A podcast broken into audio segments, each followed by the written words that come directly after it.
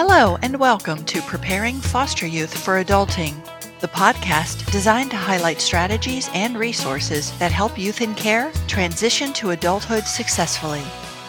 Our guest today is Don Wells. Don is the Chief Empowerment Officer at Just in Time for Foster Youth, an organization based in San Diego, California. Well, welcome, Don. Thank you so much for joining our podcast series. How are you doing today? I'm doing great, and thanks for having me today. I appreciate it. Well, you're very welcome. I do want to call out specifically that your organization won two different awards in the AOI Awards program in 2021. And we can talk about that as we go through. But I just wanted to congratulate you on that because that's a fantastic award. It's a peer judged program. So your peers selected your organization to be recognized. And that's always uh, great to be acknowledged in that way. And the, the staff was very happy and thrilled that we got those awards. And it just gives us more confidence and inspiration to keep going with the things that we're doing. Absolutely. And we're very glad that we could provide that for you to contribute to your program. But at any rate, we'll come back around to that, I'm sure. The first thing I want to officially ask you in this interview is if you could please share a little bit about yourself your background, how you became connected with the foster care system. Sure. I think it's an interesting story, so so I'll, I'll I will share. So my background actually was in mostly in media. I worked at local television stations, different places in the country. I was a consultant for marketing and media for a research firm that did work with stations across the country. It just so happened that for a lot of reasons, I ended up coming to San Diego, which had been one of my consulting clients when I was doing that work. And I was the uh, creative services director in charge of community projects when the Columbine shootings happened. I saw lots of reports about the fact that there were a lot of young men around the country who didn't have role models, who didn't have that sort of guidance that they needed. And so I started a campaign at our local TV station to recruit male mentors. And our goal was to recruit a thousand male mentors by Father's Day that year. And so since I was asking other people to do it, and we did, by the way, we got up to about 950 something. Because I was asking other people to do it, I became a mentor myself. And I started mentoring a young man who was nine at the time I met him and his sister who was eight. And within just a few months, they went into the foster care system. So, like everybody else, I had some idea that there were issues in foster care and there are news stories you hear about the really bad things that happen. But my thought was that most young people who went into foster care had foster families that became that permanent placement for them, or they went back with their parents. And when these two young people went into the foster care system, I started to have a greater understanding of some of the challenges that they would face. And so I actually made a commitment to be sort of a quasi foster parent for them. I, they actually came and lived with me at one point until I could try to get them placed with family members. But because I was doing that, I had sort of an official designation to be helpful and be consistent in their lives. So their lawyer happened to be one of the women who founded Just in Time. So I started this relationship with these two young people. About three years later, Just in Time was founded. Their lawyer asked me to come to this meeting when they were founding Just in Time. So I started out as a volunteer helping with marketing for them so that they could get some awareness. My television station did some projects with them. So I was a volunteer from 2003 until 2009 and then that's that's when they asked me to join the board because I had left the TV station and started my own marketing company. And for some reason, they thought since I was starting my own company, I would have more time. So I joined the board, and within five months, the person who was leading the organization abruptly quit they only had one staff member at that point, and so they asked me to step in as the temporary part-time executive director because they had never had an executive director. And when I tell this story and I say temporary part-time, people start either smiling or laughing because they know what's going to yeah. happen next. Yeah. So so that was in 2010 and so I took that job which was never part-time and in March I stepped in and they were said they were going to look for somebody for the full time job. So April came and went, then May, then June, July, August, and by September I started to say I haven't seen any candidates for this job that you asked me to do temporarily. And they said, well, things are going so well. Would you consider just becoming the executive director? So that was 2010, and I've been leading the organization ever since then. And it's, it's the best job I've ever had, and it just fits in with my whole purpose in life, which I decided at one point, as long as it, what I was doing helped me to be a catalyst to improve things, and it was something that helped me to increase my capacity, which meant learning something all the time, and I had significant connections that I would be happy with that job. And I had changed jobs basically every three years up until I took this one. So this is the longest continuous job I've had any place in my entire life, and I love yeah. every minute of it. Have you been in the same role the whole time? Well, I was executive director once they decided they were going to ask me to do that. And up until two years ago, that was my title. And they said I needed to be a CEO as we were growing because that would give me more credibility. And I resisted becoming CEO because it sounded like somebody who was in an office on the 13th floor you know, separated from people. And so I said, I will be a CEO if I can have my title be Chief Empowerment Officer. And so they agreed to that. So I'm now the CEO of Just in Time. I love the message that that title sends. Yes. And that's all about what we are doing at Just in Time. We are focused on empowering young people. Basically, our idea is that every young person we're working with is creative, resourceful, and whole. And they have the ability to come up with solutions and to achieve what they are trying to achieve with some support and consistent connections and some guidance. But they're not deficient, they're not defective, they don't need to be fixed.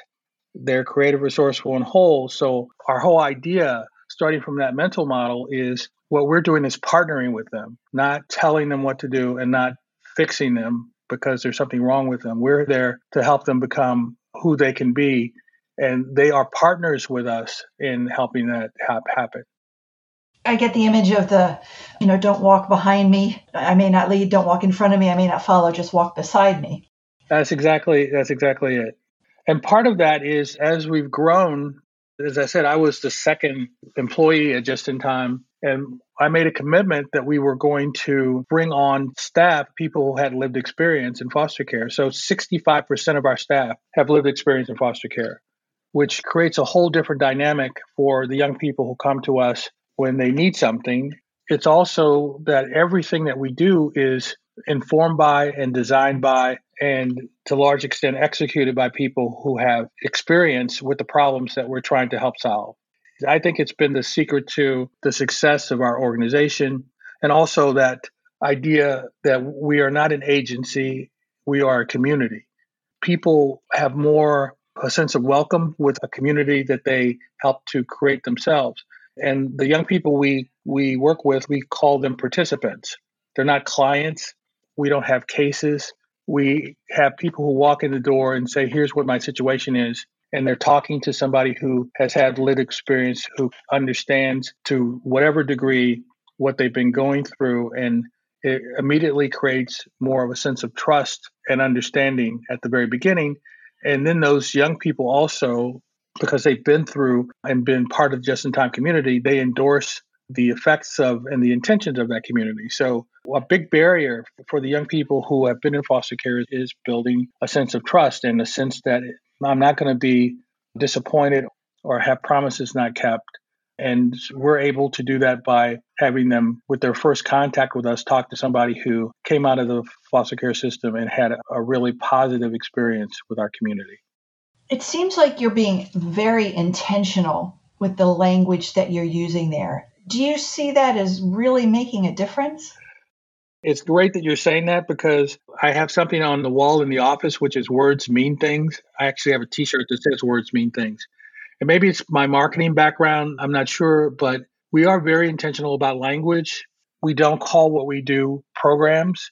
We have services and we have resources because the idea with programs is it has this idea of a fixed thing that we're going to fit you into our program that really constrains and makes a person fit what you have to offer as opposed to you walk in the door, we talk to you, and trying to determine with you what services do you need and what resources do you need. So, three people walk in the door at the same time, they end up doing three completely different things based on what they need. So, there's the idea of we're listening to you and we're helping you to achieve what you want to achieve, not we're telling you here's what you need to achieve for us to meet what our goals are. So it's a different way of looking at things. But even with the people who support us financially, we call them investors. They're not donors because the donation idea is that we're giving you something that's it's a gift. Investment means that we're going to give you a return on the support you're giving to us. And we're going to measure so we can tell you what that return is. So you're investing in the future of these young people and you're investing in the health of our community. So it's something that you're doing for us to be able to achieve something going forward. When I first became the executive director and I looked for definitions of sustainability because the organization was really young and it was not really as stable as it is now. But the best definition of sustainability I found was one that said if you can demonstrate measurable benefit to the community, the community will support you. And so I immediately went on using your word intention, and we talk about intention constantly at Just in Time. What is the intended impact we hope to have, and how are we going to measure that impact? How are we going to say that we've succeeded at what we're doing so that at the end of the day, we are not looking back and saying, we had some people who came and we had this many people who who did this program, but we're saying this is what we intend to happen. And so we're going to design our services and resources to get to that goal that we've set for ourselves. And if we only get 85% there, you know, that's good. But how do we get further than that? How do we keep improving? How do we keep adding things that we need to add? And we get those answers of what we need to do from those participants and from our staff members who have that lived experience. We're constantly improving and, and constantly adding and filling gaps in the services for the young people we serve. And it sounds like really that Stephen Covey habit, starting with the end in mind, is yes. really key to the work that you do. You're not just cobbling together activities. It sounds, again, very intentional. You're building based on what you want to achieve. Absolutely. And those intentions are written down for every every service that we have. So whether it's even a basic needs request, somebody comes in and they need rental assistance, our basic needs intention is to help stabilize that person so that they you know are not in a survival mode but then to connect them to other services or to connect them to people so that they start to get engaged in the community. The young people that come to us at first they are either hesitant to ask for help because they've been told that now they're adults so they should be able to do things on their own which course, is not true for people who have intact families. When their their children turn 18 or 19 or 20, they're still asking for and being offered help with all the preparation that they've gotten. So we have to convince that it's not a sign of weakness to ask for help. And we also have to help them to see that they can trust the help that's being offered, that a person who says that I'm going to be here for you is not going to disappear when you're in our community. And so it, I should probably go back and say another part of my history and my path to just in time, which is the young people I was talking about that I was mentoring and who were eight and nine. When the young woman was 11, so I'd been in her life for three years. She was at my house. We were watching Shrek. She really liked Shrek. It was like the 13th time we were watching it. I like it too, actually. yeah, yeah. So she turned to me in the middle of the movie and she said, Why are you still here?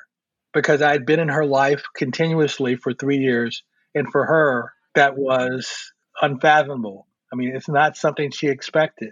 And I thought in that moment, no young person should be asking that question of the adults that are around them. And so when I came to Just in Time, I brought that sensibility with me. And before I took the lead, the idea was that we were offering people resources they need and hoping that they might make some connection to volunteers that would have a lasting impact. And I flipped that around and said the biggest gap that exists for young people in foster care is disconnection.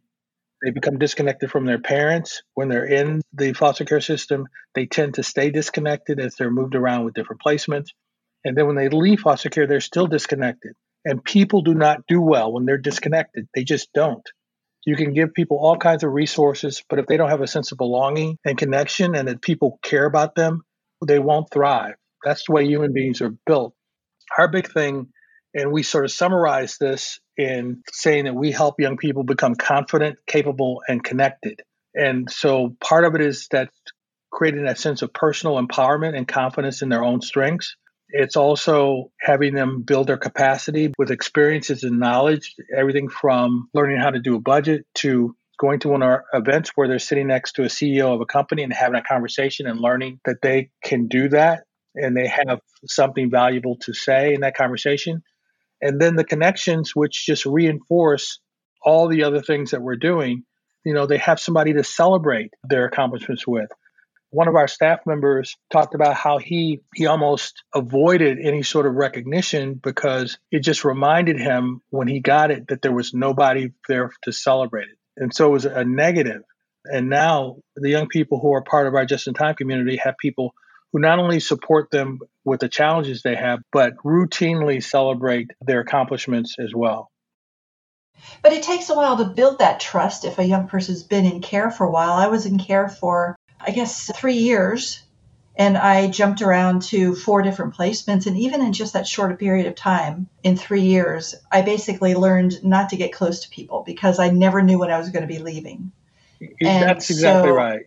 Yeah, so it takes time to build that. It's not like they show up at your doorstep and like, okay, I'm going to trust you now. So again, this goes back to our model, which is first of all, people come to just in time. Originally, was they would get referrals from other places, other organizations. So somebody might be helping them with, you know, getting their college scholarship, but they would tell them to come to just in time to get their laptop and printer. Or they were moving into housing, transitional housing. They would say, go to just in time to get your bed and furniture a lot of the referrals came that way. Now the referrals come from other foster youth. So we get endorsed by the brothers and sisters and people that were in care together. They tell people to come to just in time.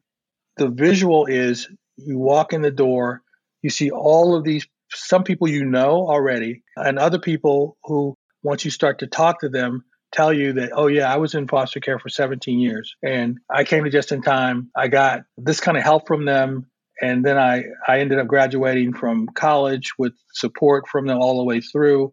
And then I went on to get my master's degree, and they helped me with that too. Those testimonials from people are not me trying to convince somebody to trust us. It's the same thing as if you hear an advertisement to go see a movie, you might decide to go. But if your friend who you know has similar sensibilities that you t- say you should go to the movie, that's much more powerful than any sort of promotion or advertising you hear. So we we get endorsed by that, and the fact that people who were once participants at Just in Time are now working for us is also a huge endorsement about the power and the authenticity of the organization. Yes. You know, I think it's probably a good opportunity to learn a little more about the structure of your organization and the different services that you offer. One of the organization, or one of the awards rather, that you won was the AOI Awards for a mid-size organization. And so maybe we can talk about the size of your organization, how many staff do you have, how many youth do you serve, and then we can go from there. Okay. As of this week, I think, unless somebody else has been hired, I think we have about 42 staff members now. And as I said, 65% of those have lived experience. There's a youth services staff, which is the largest part of the organization, which is mostly lived experience. We have a few people who are not, but the overwhelming majority of people in youth services are lived experience, including the director of youth services, who was a participant at one point and graduated and got his master's degree. Now he's running that part of our organization. We have a volunteer services staff of four. There's one person in volunteer services who's a lived experience because we have anywhere from at the height we had 800 plus volunteers because volunteers are part of almost every service or resource we offer because we're trying to again build that community of support an ecosystem of support for them. So when they turn 27 they still have that.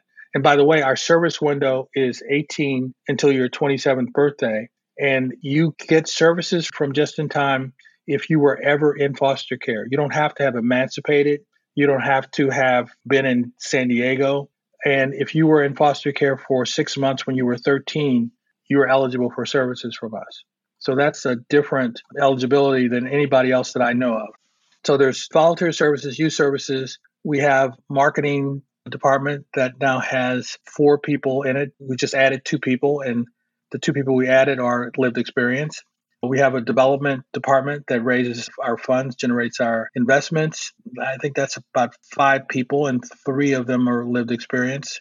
Our operations manager is a lived experience person, and she has an assistant who's lived experience. So those are the main things. And then we have our accounting people. We have two people there.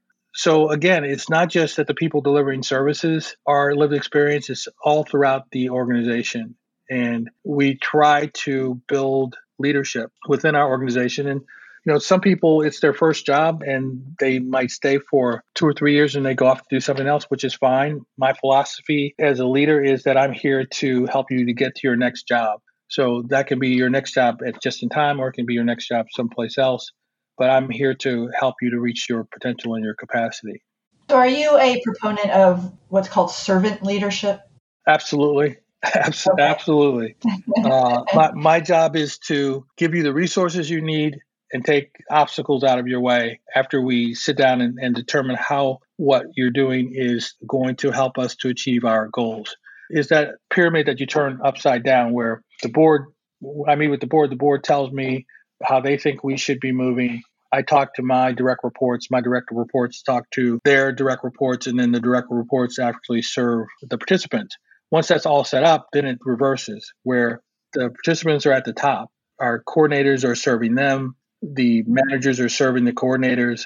I'm serving the managers. And the board should be supporting me in making all of that happen. So that's how we look at things. And so, okay, so I have a sense of your structure and your staffing. So, what are the different areas of services that you provide young people who are part of your program as participants? First of all, when we started, we said we don't want to duplicate any services somebody else is already doing. So we tried to just fill in gaps. So as I said before, if somebody else is giving scholarships or helping scholarships happen, we do the gap of filling in with laptops, printers, dorm supplies, school supplies, and support for the people. So we started out just trying to fill in gaps, but what we wanted to do was make sure that all of our participants had the same sort of support that they would be able to count on if they were in a stable, healthy family or community. Over the course of time, we've added things when, again, the participants have said, This is still a gap for me. Well, let me go back to one of your first questions before this one, which is we typically serve about 800, 900 individual youth every year.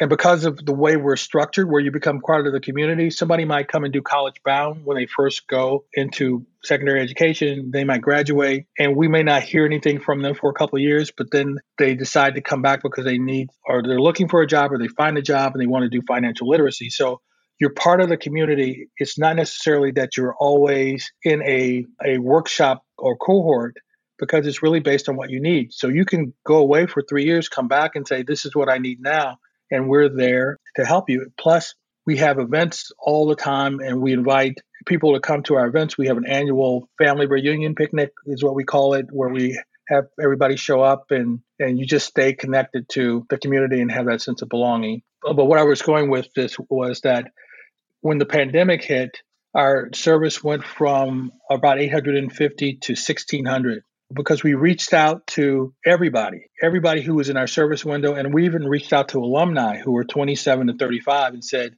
We know that this is impacting you and things are being disrupted. What do you need? And some people were reluctant at first because they felt that they shouldn't be asking for help. Again, that idea that you've given me a lot of stuff, I should be able to do this now on my own. And we had to talk to them about all the other people in general population who were moving back in with their parents because they needed to and so we we were able to get people to see that it wasn't a sign of failure that they needed to some assistance getting past this bump. And I even took a page from my own life, which is my mother used to send me $50 checks. Even when I was 50 years old, she was still sending me $50 checks on my birthday. Mm-hmm. So we sent mm-hmm. everybody a $50 check and said, We know you're not asking us for this, but we want you to know we're here for you. And here's just something that you can use any way you want. We called it a resilience check. And so we ended up doubling the number of youth we were serving during the first year of the pandemic. So what we do is we do we have basic needs, emergency basic needs. So, you know, your hours get cut back, you need help with your rent. You're just coming out of foster care, you have tried to make things work on your own and now you you need a food card or you need a trolley pass to use the trolley you are going to move into your first apartment, but you don't have the first and last month's rent. So we'll help you with the, your security deposit so you can move in. You're setting up your first apartment. We collect furniture from the community, gently used furniture. So everything you need to set up your apartment, and then we add to what is donated to us with things that we buy, everything from household items and bedding to vacuum cleaners. Vacuum cleaners, by the way, are a highly sought after item everybody needs one, but you don't want to spend your discretionary money on a vacuum cleaner. So you're unlikely to go out and, and make that one of your first purchases. So the vacuum cleaners are very popular. So those are sort of the basic things. Uh, my first home and basic needs. We have a financial fitness service, and it's three tiers. One is basic budgeting for somebody who's just getting started. The second tier is helping people save and have a rainy day fund for emergencies. And then the third tier is learning to do sustainable finances for the future. And in the third tier, you actually are able to do match savings. So you start off with, you save a certain amount. After three months, you can match for $100. Then after three more months, 250 Another three months, 500 Then 750 1000 and 2000 At the end of your time, you can match for $4,500 toward some asset so it's not you're saving money to buy TV, but you're saving money for your study abroad in school, or you want to buy a car, or you're you're thinking about buying a house, and you're it's going to go help for your down payment. The financial fitness program is again something that tries to meet people where they are, whether they're just getting started or whether they've been saving and now they really want to try to do something that's going to help them for the long term uh, college bound. I sort of alluded to that. Laptops, printers, dorm supplies, school supplies. You get a uh, college bound coach who commits, by the way, to if you ask them to, they will come when you graduate from college. It's, a, it's making that kind of commitment. The national rate for college graduation for for foster youth is like three to six percent, and college bound is 75 to 80 percent of our our participants are either still in school or have graduated since 2006 when we started this program. For us, it's all about that connection, that continuous reinforcement, plus all the other things that we do around it. So we actually did a survey of our college bound participants and said, what would be the things that would be most likely to have you drop out? And they told us five things, which included, you know, I'm working and going to school. If I have to sacrifice something, I, I'm going to sacrifice the school if I don't have time. And so we did some things around supplemental income for some students to let them get through that. Housing was another thing. So we did housing support in terms of rental assistance, tutoring. We helped pay for, for that. People asked us for that. So it was doing all those things that supported them based on what they told us were the pain points to help them move forward. We have a number of different things with employment. One is called Next Jobs, which is stands for New Entrepreneurial Unknown X's Unknown Jobs of the Future in Trades, where we help people to explore all those different avenues. We do a Shark Tank competition for those the entrepreneurial participants who pitch ideas, and they get a cash prize at the end of it to help move their idea forward. We have a transportation section that helps people get their driver's license and also auto access, which is we have a fund that helps support people buy their first cars. And we have career horizons for young women and bridges to success for young men. Those services are all around that confident portion I talked about where they do strength finders. We talk about self limiting beliefs.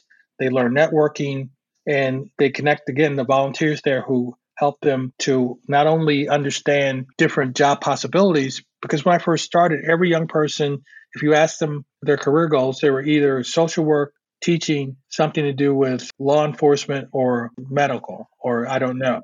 And so we created these two resources. So they were meeting people who were computer coders and had jobs in design every possible job that you could think of. So they met people, had those jobs who they could get some sense of really what was possible, and then sometimes be able to actually get some referrals to possible job openings. The last one is Rise to Resilience, which is our newest service, and actually the last year has been our most popular one, which is all about mitigating the effects of adverse childhood experiences. We actually did a survey of our participants once we found out about ACEs and all the research that had been done. And we also looked around to see who was doing something specifically aimed at our population and couldn't find anybody who was really focused on that. Hopefully, people do have heard of ACEs, and it's it's like a 10 point scale of things that happened to you before you were 18, things like family members incarcerated or some sort of physical abuse, divorce, somebody went to jail, some mental health issues in your family, all those things. And of the people who took that survey in our community, nobody scored lower than an eight out of 10. And lots of people scored 10. So we said we needed to do something about that. We launched this Rise Resilience service, which is all about the things that have been found to mitigate the long term impact of adverse childhood experience. So it's a cohort that goes throughout the year, and then people can also just drop in and out of it depending on what they where they are in their lives. But it talks about nutrition, sleep, exercise, mindfulness, trauma informed therapy, play. We added play to, to be one of the things that we wanted people to to use. Is also another thing that mitigates adverse childhood experiences. And as I said, it's become the the number one used service that we have. Last year, there were about uh, 250 of our participants were doing to Resilience related work. The idea is creating a healing community so that people don't feel like they're alone they also understand the, the whole thing that has been talked about so much, which is it's not what's wrong with me, it's what happened to me, so that they can start to look for solutions. It's also a way of, for people who are parenting, it also gives them some awareness. And we've heard this from those youth who are parenting that it's, it's helped them to have a real clear idea of, of what they want to do differently for their own children than their experience. Wow. You know what? Aging Out Institute is on the track of building online courses for people who work with young people in foster care and those aging out of the system. And our first course was developing resiliency in foster youth. Yeah. And so everything that you're talking about, like, yeah. Part of the course was listening to an interview that I had with somebody who helps build resiliency in foster youth directly. That's what their organization does is they go around and partner with other organizations to provide events and experiences for young people along those lines. And then also exposing people to research around the types of things that you're mentioning, those things that can help mitigate those adverse childhood experiences. And so that's something that that we're very proud of that we put that out there as our first, but it's a resource. I mean, you probably have all the resources you need there, but if anyone listening is interested, just go to agingoutinstitute.org and you'll see a link to our courses. Well, you can never have too many resources. The, all these services, I don't want to cut you off though. It sounded like that might have been the last one, the Rise to Resilience. You know, I think I think that it is. I don't have to look in front of me. Sometimes I I lose track. The only other thing I would mention is that what we also have is something we call the coach approach to mentoring, which we started because as we had more and more volunteers, we were noticing that some of them would come in and they would have sort of that deficit mindset for our youth. And they would think, I'm coming in to fix things for them and to tell them what they need to do based on my experience. So we started this coach approach to mentoring training where every volunteer who comes in goes through it. And in the training, we also have some participants and staff members who are part of that as well. But the idea is that you start from a place of creative resourceful and whole. And as you said, you're coming in to walk with the participants, not to push them or, or to lead them. And the training is based on the idea that when you come to work with one of the young people that we work with, you set aside your agenda because it's really not about what you did and how successful you were with the solutions you came up with. It's them. And so you're there not to judge and not to tell and not to fix. That's all inside your own agenda where you're doing that. That was not smart. You should have done it this way. And if you do it this way now, it'll be much better for you. That's not what you're there for. You come outside your agenda to understand. So you have to active listen, which is so hard for people to do, is to really listen. You are asking more curious questions so you can get clarity on what's happening. And in that process, you're helping the young people get clarity too. And the third thing, instead of fixing, you're empowering because they can come up with the answer themselves if you are a great listener and you're asking great questions. And these trainings have been just so powerful for everybody involved. The volunteers love it because not only does it help them become better mentors, but they take the same information and they've told us they use it with their own children and with their spouses and with people at work. Because it's all about being in a place where you're giving somebody the gift of actually listening, which is very, very rare. We're trained to get to an answer fast all of our academic training is the person who gets the answer fast is the smartest, they get rewarded. But when you're coaching somebody, it's not about you getting to the answer and it's not about the speed of the answer. It's really helping that person gain the confidence in their own problem solving ability. So the answer that they come up with, they have more ownership and they are able to flex that muscle. And the next time they have a problem, they don't need to come to you for you to fix it again because you've helped them to get confidence in their own ability to do that as well. Wow. I love how you, like we said before, are being so intentional with your language and the mindset, not to have that deficit mindset. I think that is tremendous and it provides that foundation of where everything would be coming from, right? All of the communications and all of the working with the young people would be coming from that perspective. And I just think that must be just so impactful it is. And every week at our staff meeting, we start off with a story of impact, and then we do affirmations of staff members based on people have done things that are aligned with our core values. So we're we're constantly reinforcing the culture because that's really what makes things work. And you talked about the mental model, and to me, that's really the core of everything. Just a couple weeks ago, we were we were going through this exercise, and it was this iceberg visual where at the top of the iceberg, these are the outcomes and results you're getting. But beneath that, there are behaviors that lead to that outcome. And beneath that are the systems that you set up that lead to the behavior, that lead to those outcomes. But underneath all that is the mental model that you have, because the mental model, if you have a deficiency mental model, you create systems that are based on that and those systems reinforce the behavior that is based on that mental model of deficiency and then you get results that come out of that. So our whole thing is you need to change that foundational thing. Otherwise you're trying to change behavior you're trying to change systems without changing the way people are thinking about things.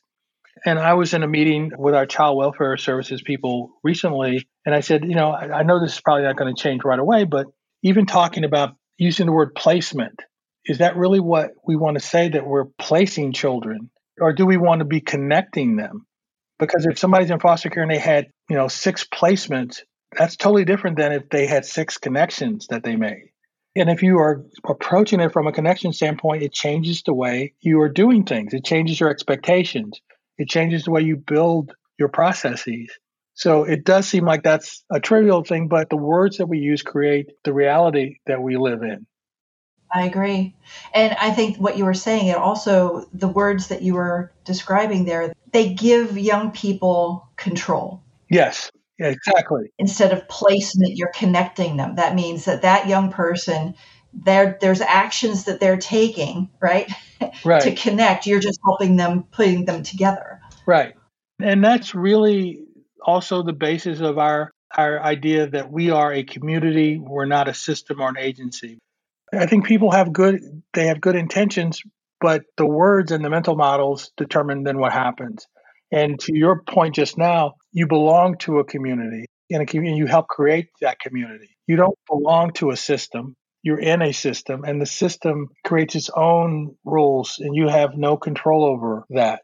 And so systems can serve communities, but right now those two things are sometimes not even connected. And I, I like to ask people if you had two choices, which one would you choose? Would you want to be part of an education system or an education community? Would you prefer to be part of a healthcare system or a healthcare community? It changes your whole idea of what's happening just by changing that one word. And so we want to build communities, not more systems. The systems can be things that support a community, but the community is the thing that people will want to belong to want to join in with, who they will help to create the outcomes themselves without it being something that is acting on them, which systems often do. Even law enforcement, law enforcement system versus law enforcement community even sounds better. Absolutely.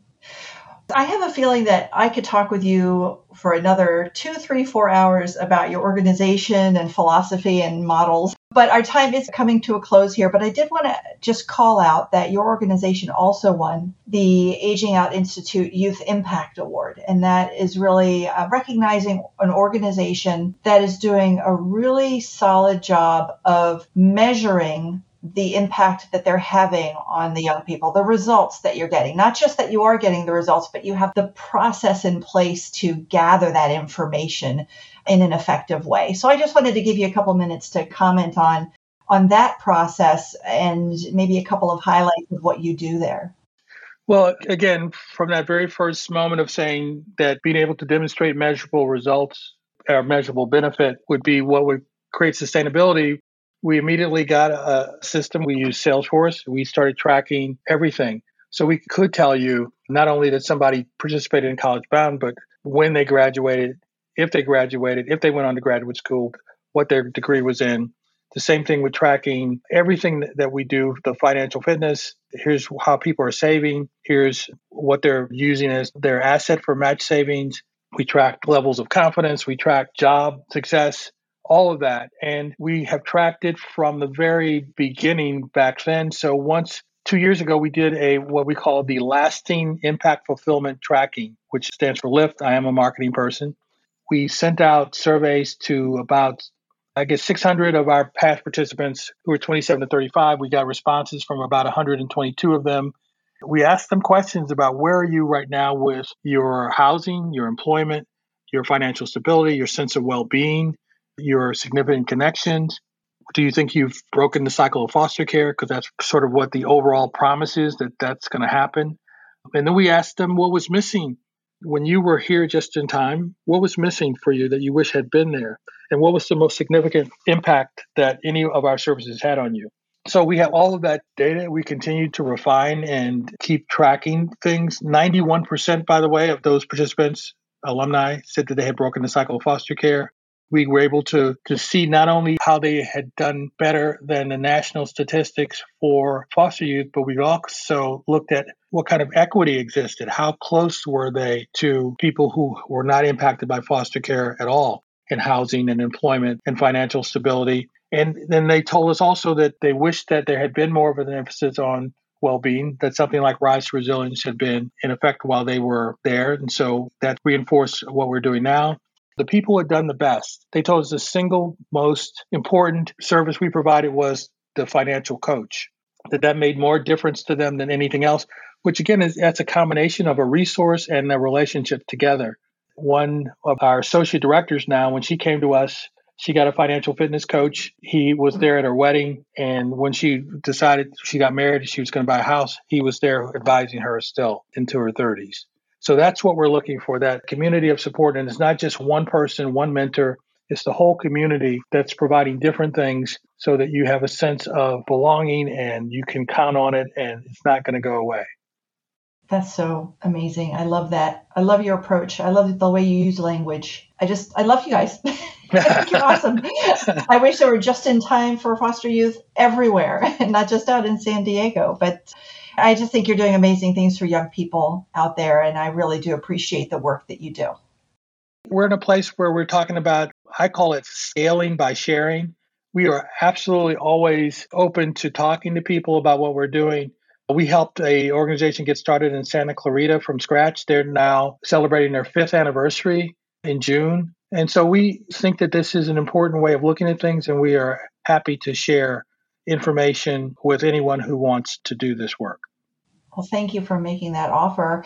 I will also ask you if somebody wanted to share with you either monetary or donations, or, or can people give items for young people? How would they go about doing that? You can go to our website, jitfosteryouth.org, and it has ways that you can get engaged in so many different ways. So if you go there, that's a good starting point to find out what's available and it fits what you want to do and what you have the capacity to do. Wonderful. Well, I think unfortunately I'm going to have to bring this to a close, but thank you so much, Don, for participating in our podcast series.